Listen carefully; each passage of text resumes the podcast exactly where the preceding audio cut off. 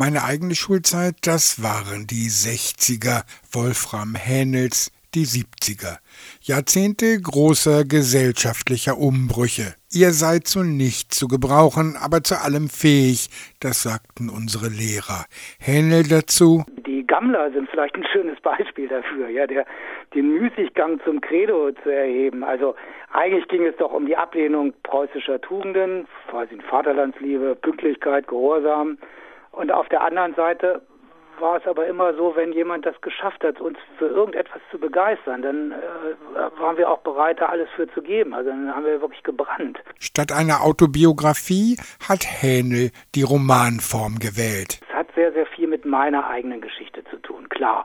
Aber wer bin ich? Also ich muss ja auch irgendwie mal so einen Stellenwert sehen. Wo, wo wäre irgendein Interesse daran, etwas über, nur über Hähnel zu erfahren? Also geht es doch eigentlich wie bei jedem guten Roman darum, Übertragungen zu machen, etwas so weit zu verändern, dass es für andere nachvollziehbar ist. In einem überaus lesbaren, spannenden Text gelingt Hähnel auch eine Abrechnung mit seinen damaligen Lehrern.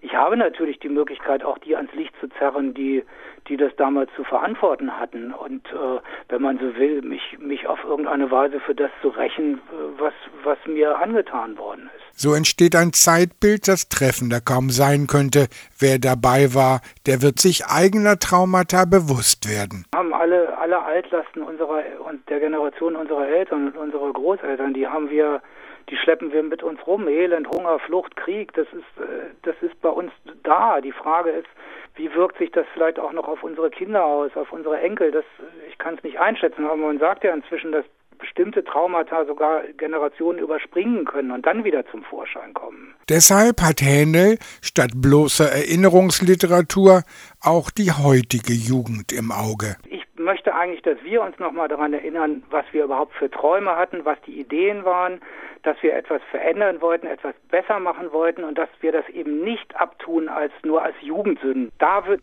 kriegt es, finde ich, auch eine Bedeutung für für junge Leute oder Jugendliche heute, dass sie einfach sehen, viele, viele Themen, die es auch heute für Jugendliche gibt, die wichtig und interessant sind, haben wir damals auch gehabt. Und wer den Weltklasse-Gitarristen Jimi Hendrix nicht kennt, dem erklärt der Autor, Hendrix hat wirklich die Grenzen zum ersten Mal völlig gesprengt. Also das, die, die, diese Drogengeschichten, das Aussehen, das Benehmen, das fand keiner mehr gut. Und genau das wollte ich äh, als, als Synonym einsetzen.